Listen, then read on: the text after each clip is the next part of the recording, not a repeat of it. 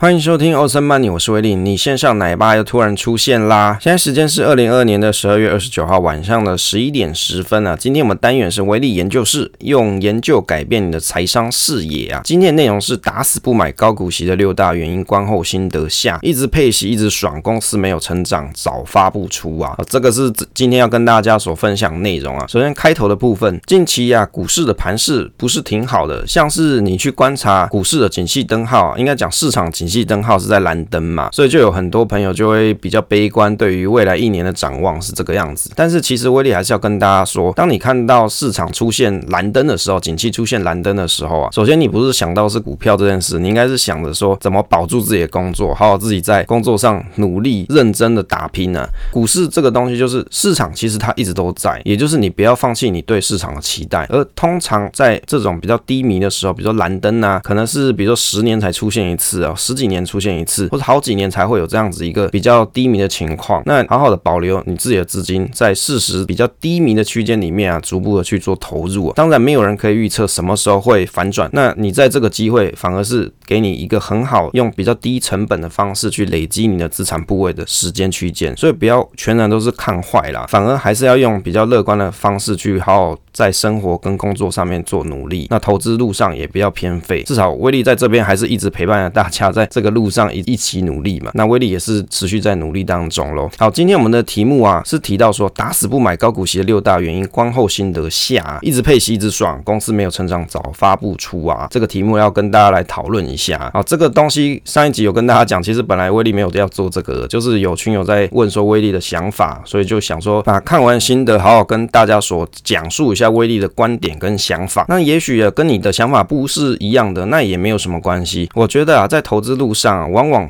你把跟你意见相反的人打成落水狗，这样是不对的。你应该去想一下，这个人跟你的意见相反，或者是他的观点跟你不太一样，你应该用他的逻辑思考去想一下，诶，他讲的是不是还是有一些不错的地方？是不是有些东西我是可以吸收、可以学习的？这样才会对你个人是有帮助的哦。这个是一个比较正面的方式啊。这一次要来跟大家讨论不买高股息的原因六点，后面的三点哪三点呢？第四个是高股息投资组合不具成长性，第五个是高股息有更大的风险。第六个不利退休后的提领，四这一点高股息投资组合不具成长性啊。这个观点主要是认为说高股息 ETF 当中的公司大多是什么成长率很低的公司，因为股利配发率太高啦，不然就是投资报酬率很低啊。其实从这两句话你就可以发现一件事情，这个叫什么心理学上的刻板印象嘛。读者应该不难理解，或是听众们你不难理解，公司配发股息就一定代表成长率很低吗？换言之，公司不发股息就代表成长率高吗？我想这个答案是没有一定的。常年可以配发股息的公司啊，如果公司本身是没有成长的，基本上它无法持续的配发股息，自然是具备有成长性啊。用想的也知道，没赚钱，但每年都配息啊，迟早都有配完的一天。就好像你今天哦，比如说你被裁员了，你就手上没钱了，可能就剩没多少钱。那、啊、你小朋友天天要跟你领零用钱哦，比如说他在外面读大学，每个月跟你拿一万块好了，那你身上就没有钱啊，可能存款只剩六十万，那你是不是他每个月跟你领领六十个月，你自也没钱吃饭？他也没钱了嘛，六十个月领完了，那大家都没钱嘛，所以你用逻辑去想就知道，如果公司它今天是没有赚钱的，没有成长性的，它怎么有办法每年都配息给你？当然啦、不能讳言，有些公司它是先配息给你，后来再用增资的目的来达到高股息配发，或者是配发比较好的现金值利率给你。但是长期如果公司它没有赚钱啊，股东又不是白痴，迟早就会发现这件事嘛，所以这一招并不是每一次都可以行得通啊。公司提高配息或是较高的殖利率通常较容易吸引资金做投资，公司因此有更多的资金可以从事研发或是盖厂房，未必股息就代表公司没有成长，而且啊扩大版图的资金减少。哦，这边我所要提到的观点是以台湾的股市市场是这个样子哦，所以如果有些朋友你可能挑毛病就讲说，啊美国就不是啊，你看波克夏就不发股息，还不是这么多人买，对不对？我讲的就是以台湾这个市场的观点来看是这个样子。当然在美国市场有适用另外一个方式，例如说波克夏哦，比如说巴菲特他的方只是利用再投入。好，再买入他们公司的股票，让股东的权益报酬是更高的。那这也是另外一个方法嘛。但是在台湾的市场，比较像是公司提高配息，或是比较高的殖利率，往往比较容易吸引资金做投资。这是在台湾市场上所观察到的一个观点啦。台股高殖利率的特性啊，吸引外资。其实你可以去看很多的，比如说新闻稿里面都有提到说，关于市场投资的资金本来就有像长期、中期、短期资金嘛。只要是投资市场的标的，股价相对便宜或是是合理，未来长期看好的话，虽然你没有办法百分之百预测它的报酬，但是股息殖利率是相对比较容易预测的。对于一些投资族群来说，它还是具有吸引力啊。例如说像外资的资金的停泊啊，就比较有机会放在台股嘛，而且还可以打赢汇差。所以总而言之啊，高股息投资组合不具成长性，这个比较像是一种刻板印象。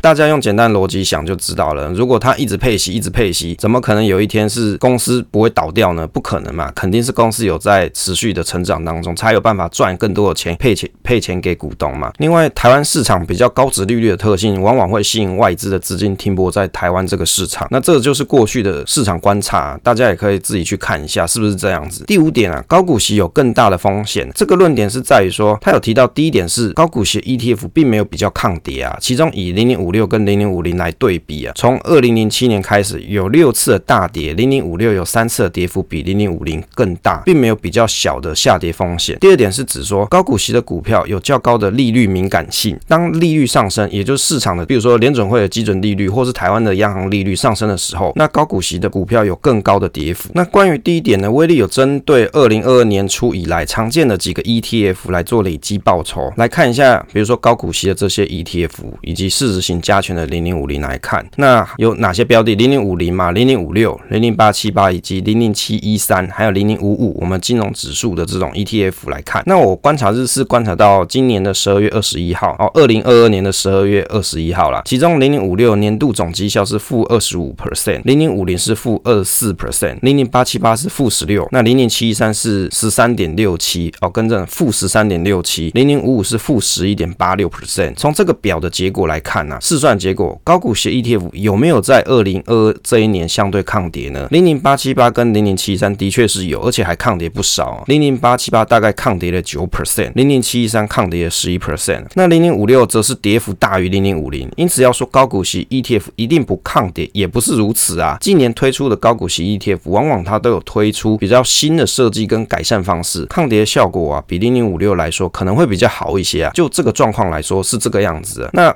威力有把这个表格放在我们 FB 啊，有一个版友他有提到说，哎，威力你要不要试一下去算一下十年记录看看啊？不要拿不到一年的报酬来记录危言耸听啊，干脆你要不要试试看三小时的报酬就好，不如去看那些被炒作的个股就好了。哦，这个版友啊，我也是感谢他的指教啊，好像他讲的有点生气的样子。我自己是认为啦，因为今天我们在讨论的这个表格内容就是在讲二零二二年的抗跌效果嘛，所以你要叫我去算过去十年报酬是比较奇怪一点。那可不可以讲说，诶，现在这报酬的结果就可以代表过去十年？当然不行啊。我们在讨论的命题的题目就是以二零二二年来看这些 ETF，例如说有高股息的 ETF 跟市值型加权的 ETF，它在二零二二年这样子的市场空头的状况底下，它抗跌的效果是怎么样嘛？所以题目已经限定是在今年的状况了哦，就二零二二年的状况。所以你如果要去看十年记录，当然也可以。问题是刚才所列举的这些 ETF 有很多其实它都没有到十年的，例如说像是零零八七八、零零七一三可能就五年，那零零八七八大概从二零二零年开始，那也差不多才两年左右嘛。这些 ETF 有的都没十年，你要去回测十年，其实是有点困难的。大概你可以去回测十年，可能就零零五零、零零五六这个是比较有可能可以这样做的。好，接着来看一下第二点，他有提到说高股息的股票有较高的利率敏感性啊。青牛君有这样讲到，他说当市场利率上升的时候，高股息有更高的跌幅。诶，这个东西是不是这个样子哦？其实二零二二年历经 FOMC 啊，美国这个联准会它利率调升、基准利率调升的情况底下，根据威力所对于标的的观察来看哦，威力有做一个涨跌幅观察表，放在我们的威力财经角投资生活室的社群里面。那你可以通过记事本连接就可以看到涨跌幅观察表，里面就有像零零五六、零零五零啊、零零六九、零零八七八这些 ETF 的内容，你可以去观察它涨跌幅跟年初的变化是怎么样子。事实上，从累计的结果来看啊，高股息的 ETF 一定会受到利率的跌幅比较大吗？其实看起来不是啊，看起来利率调升的影响对股市来说是全面性的，尤其是在台股来说，台股是相对是浅跌市场嘛，而且容易有出现什么情况，外资资金外逃嘛，那台币贬值，反而市值型的 ETF 的跌幅啊较高于高股息的 ETF 哦，因为外资要提款嘛，优先会怎么样？把全值股给砍了，市值大的那些公司给它砍一砍嘛，比如说像台积电这些，你看台积电从六百块钱啊到现在大概才四百多块钱而已，那是不是就是优先砍全值股？而全值股就是市值型 ETF 最主要的成分股内容。所以你说，当股股票市场里面有一个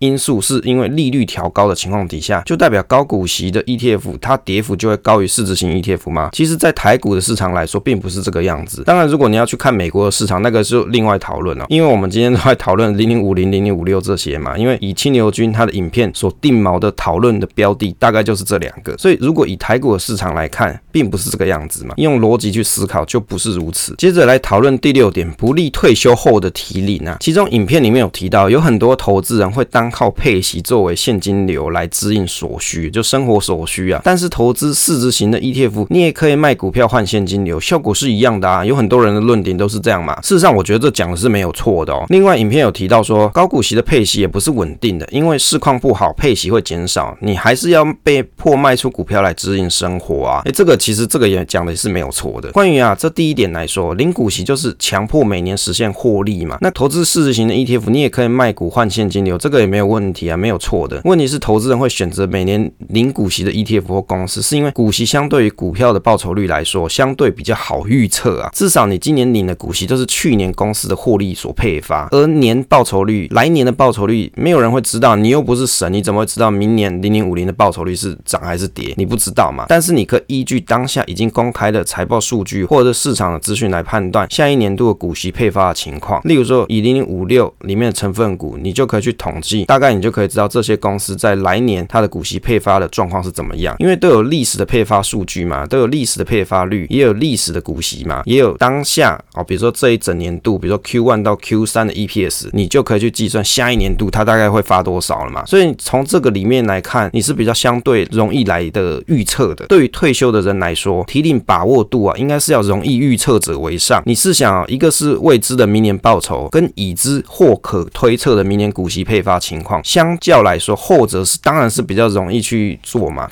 再搭配高股息 ETF 或是个股，它过去有着优良填息的表现，比较容易预期配息后有填息这种情况。那市场的绩效就是整体投资人的共同共识。当过去的填息状况良好，自然就容易吸引已经领到股息的投资人再投入。这个就是一个简单的逻辑问题。所以这个逻辑问题你只要想通了，其实它并没有这么复杂。第二点里面有提到说，他提到说高股息的配发情况，这股息配发也不是很稳定啊。大跌的时候，例如说疫情的情况的时候。也有可能配发率是降低，或者是它不配息嘛。其实哦，大环境不好啊，市况比较差的熊市阶段，不管是高股息 ETF 也好，市值型 ETF 也罢，甚至很多投资人喜欢投资债券 ETF，尤其二零二二年股债双跌，其实都是一样的结果，整体的报酬率都是下降了。当然，你如果要去看很长很长的投资区间，例如说你的投资 window 啊，这个投资区间你抓三十年，那个我也不知道了。三十年后谁还在这世界上，没人知道。我们就以二零二二年的状况来看是这个样子。即便呢、啊，市值型的 ETF 在遇上市况比较差的年份，例如说像二零二二年，那零零五零截止到十二月二十一号，它累计报酬率就是负二十四 percent。在这样子的情况底下，投资人真的愿意卖股换现金流吗？这个就是一个大问题啊。股息或是殖利率高与少，本来就与提领率没有什么关系啊。所谓提领率就是。就是你在你的投资组合当中，你要提出多少比例来作为你的生活费这件事情。股息跟殖利率高本来就跟你提领率没什么关系。高股息是在不卖股的情况底下强迫你领现金流，那非高股息只是投资人自己卖股票，就如同清流君在影片里面所说，股利是中性，跟报酬无关，当然跟提领率也没有什么关系。但就投资的心理层面来说，前者发股息这个是比较容易执行的。为什么？因为投资人是被动的，那后者是自己卖。卖股票这个比较难，因为你要选什么时间点卖嘛，这个是比较难的。因为投资人在自己择时的时候，多半投资人在亏钱的情况底下，不太容易执行卖股的决策。不过威力在网络上有看到正二哥关于这个观点，他有提到，那你配发股息的时候，也有可能这一档标的它是赔钱的状况底下，它也是配发股息给你啊，你投资人也没得选择嘛。那为什么你当遇到市值型的 ETF 在赔钱的状况底下，你就不能卖股换现金呢？诶，其实我觉得他讲这个东西是没错的哦。只是在于说，我刚才所提到的嘛，高股息的个股或是 ETF，因为它过去优良的配息状况，所以会让投资人认为说，我现在领了股息之后，我来年还有机会有这么好的一个配息效果，而且我已经知道说，他今年这一年度整年度，呃，他大概赚了多少钱，所以明年预期的股息大概会是多少？对投资人来说，他会比较肯定他所做的投资决策，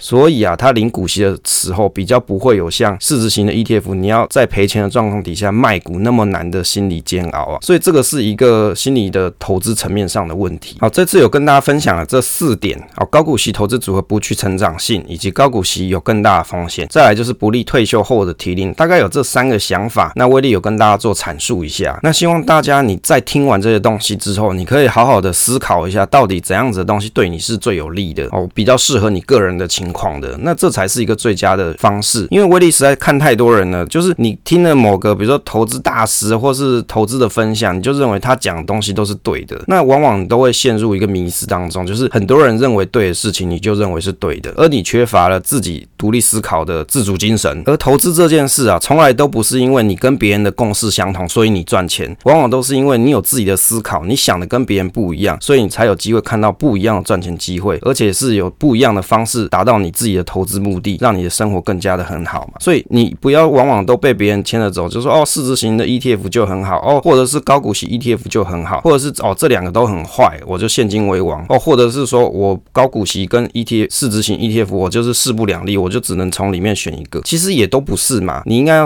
根据你自己的状况来看哪个工具才适合你，而且你要经过一段时间的投资，你才会知道哪个东西比较容易让你可以掌握，而且在你投资路上比较不会因为哦一下的波动就让你不敢继续投资下去。那即便这个东西它的报酬率可和预期的报酬率更好，你也没有办法坚持得下去。好，所以这是一个比较需要大家好好努力去思考的东西。好，接下来桥段就是比较生活闲聊一点啊，就是闲聊一下话题啊，比较不会像说哎在讨论这种论点这种比较硬的东西啊。那威利有写了一段啊，一段文章是在讲说，整天高股息 PK 市值型 ETF 来打嘴炮嘛。那威利认为说啊，炒烂掉的话题不腻吗？像这种高股息 ETF 个股啊，近年来一直都是台湾投资人朋友最爱讨论的话题之一。往往也有很多人持相反的意见呢。不管你去各大论坛都是哦，或者是威力自己的群组或社群都是哦，表达以高股息或是高值利率选股的盲点，特别是针对高股息 ETF 有各式各样的意见。其实威力觉得很棒啊，为什么？不同的意见都可以帮助大家激发在投资路上有多元的观点嘛。但是就中性的角度来看，你喜欢高股息 ETF 也好，你喜欢买市值型 ETF 也好，其实投资路上你可以坚持下去，不要被市场吓跑，或是开始乱买乱卖，其实都是好方法。那如果你乱买乱卖啊，即使内扣费用为零啊，那回撤绩效五百倍啊，也没有什么意思啊。所以你看，网络论坛每隔一两个月，或是每隔一天，就会有人针对这个议题，高股息 VS 市场型的 ETF 打比战，每次都是系列文，就一堆人在回文嘛，就代表说大家到底有多少委屈不能生长啊？那威利记得关于这个议题啊，因应每一次不同的观点，也做了几次的分享。那我就想到说啊，其实很多人是用眼睛看论文，用嘴巴做股票。不论你是喜欢哪一种做法的人，人人都讲的一口好股票，然后面对到熊市狂跌的时候，你在催眠自己投资策略没问题，回撤都好棒棒。那你要坚持的下去，这就是一个很有趣的事情。其实哦，学术的论文你读再多，毕竟它都是纸上谈兵，你没有真实面对到投资的难题，心境又是另外一回事。那你可能会想说啊，我可能就是这样做啊，我认为哦，比如说买市值型 ETF 就很好啊。那其实哦，你可以仔细再想一下，当你的资金部位放大的时候，你还真的有这样子的定力可以支持你下去吗？哦，新闻上里面有提到一个网友，他买了零零五零，赔了一百万，花了四百五十万元买了三十张零零五零，都套在高点，他预期啊可能要套个五年，觉得压力好大，该不该卖掉？想要跟大家来求救。诶，不是因为大家都说买零零五零多好又多好，回撤又很棒，怎么买到又怕压力大呢？怕到压力大，那威力不会说零零五零不好，我只是觉得哦，你不要只有投资零零五零而已，或者是你只认为投资零零五零就好，而是你真的思考过，我只投资零零五零这件事是 OK 的，我可以接受，也符合我自己的口投资个性跟性格。那我觉得你这样做是对的。像这个网友，他买零零五零买了四百五十万嘛，三十张，那他赔了一百万，就认为自己压力好大，是不是应该要把它出清掉？你看，那就代表说当当时在投资的时候，他根本就没想好他到底做这笔投资适不适合自己。投资只是在选标的嘛，其实投资不是只有在选标的哦，其实也是检视你自己的风险偏好跟个性。每次哦看到网友意见不合就在吵架，就讲啊你高兴就好，那威利就觉得素质低落了。正常是相互请益，学习不同的观点，帮助自己投资决策更稳健，比较实在。看大家乐此不疲啊，想必大家也赚了不少钱，每天就闲着在那边吵。其实投资只是在选标的吗？其实也是在投资你自己。严格说起来，投资是一件违反人性的事情，因为你要承担风险才有机会换到报酬，而且还不是百分之百有好的成果。如果你事后论来看，ETF 的回撤效果，这个绩效来说服你自己，以后也会有这么好的成绩。基本上这就是一个催眠的动作。但事实上，投资 ETF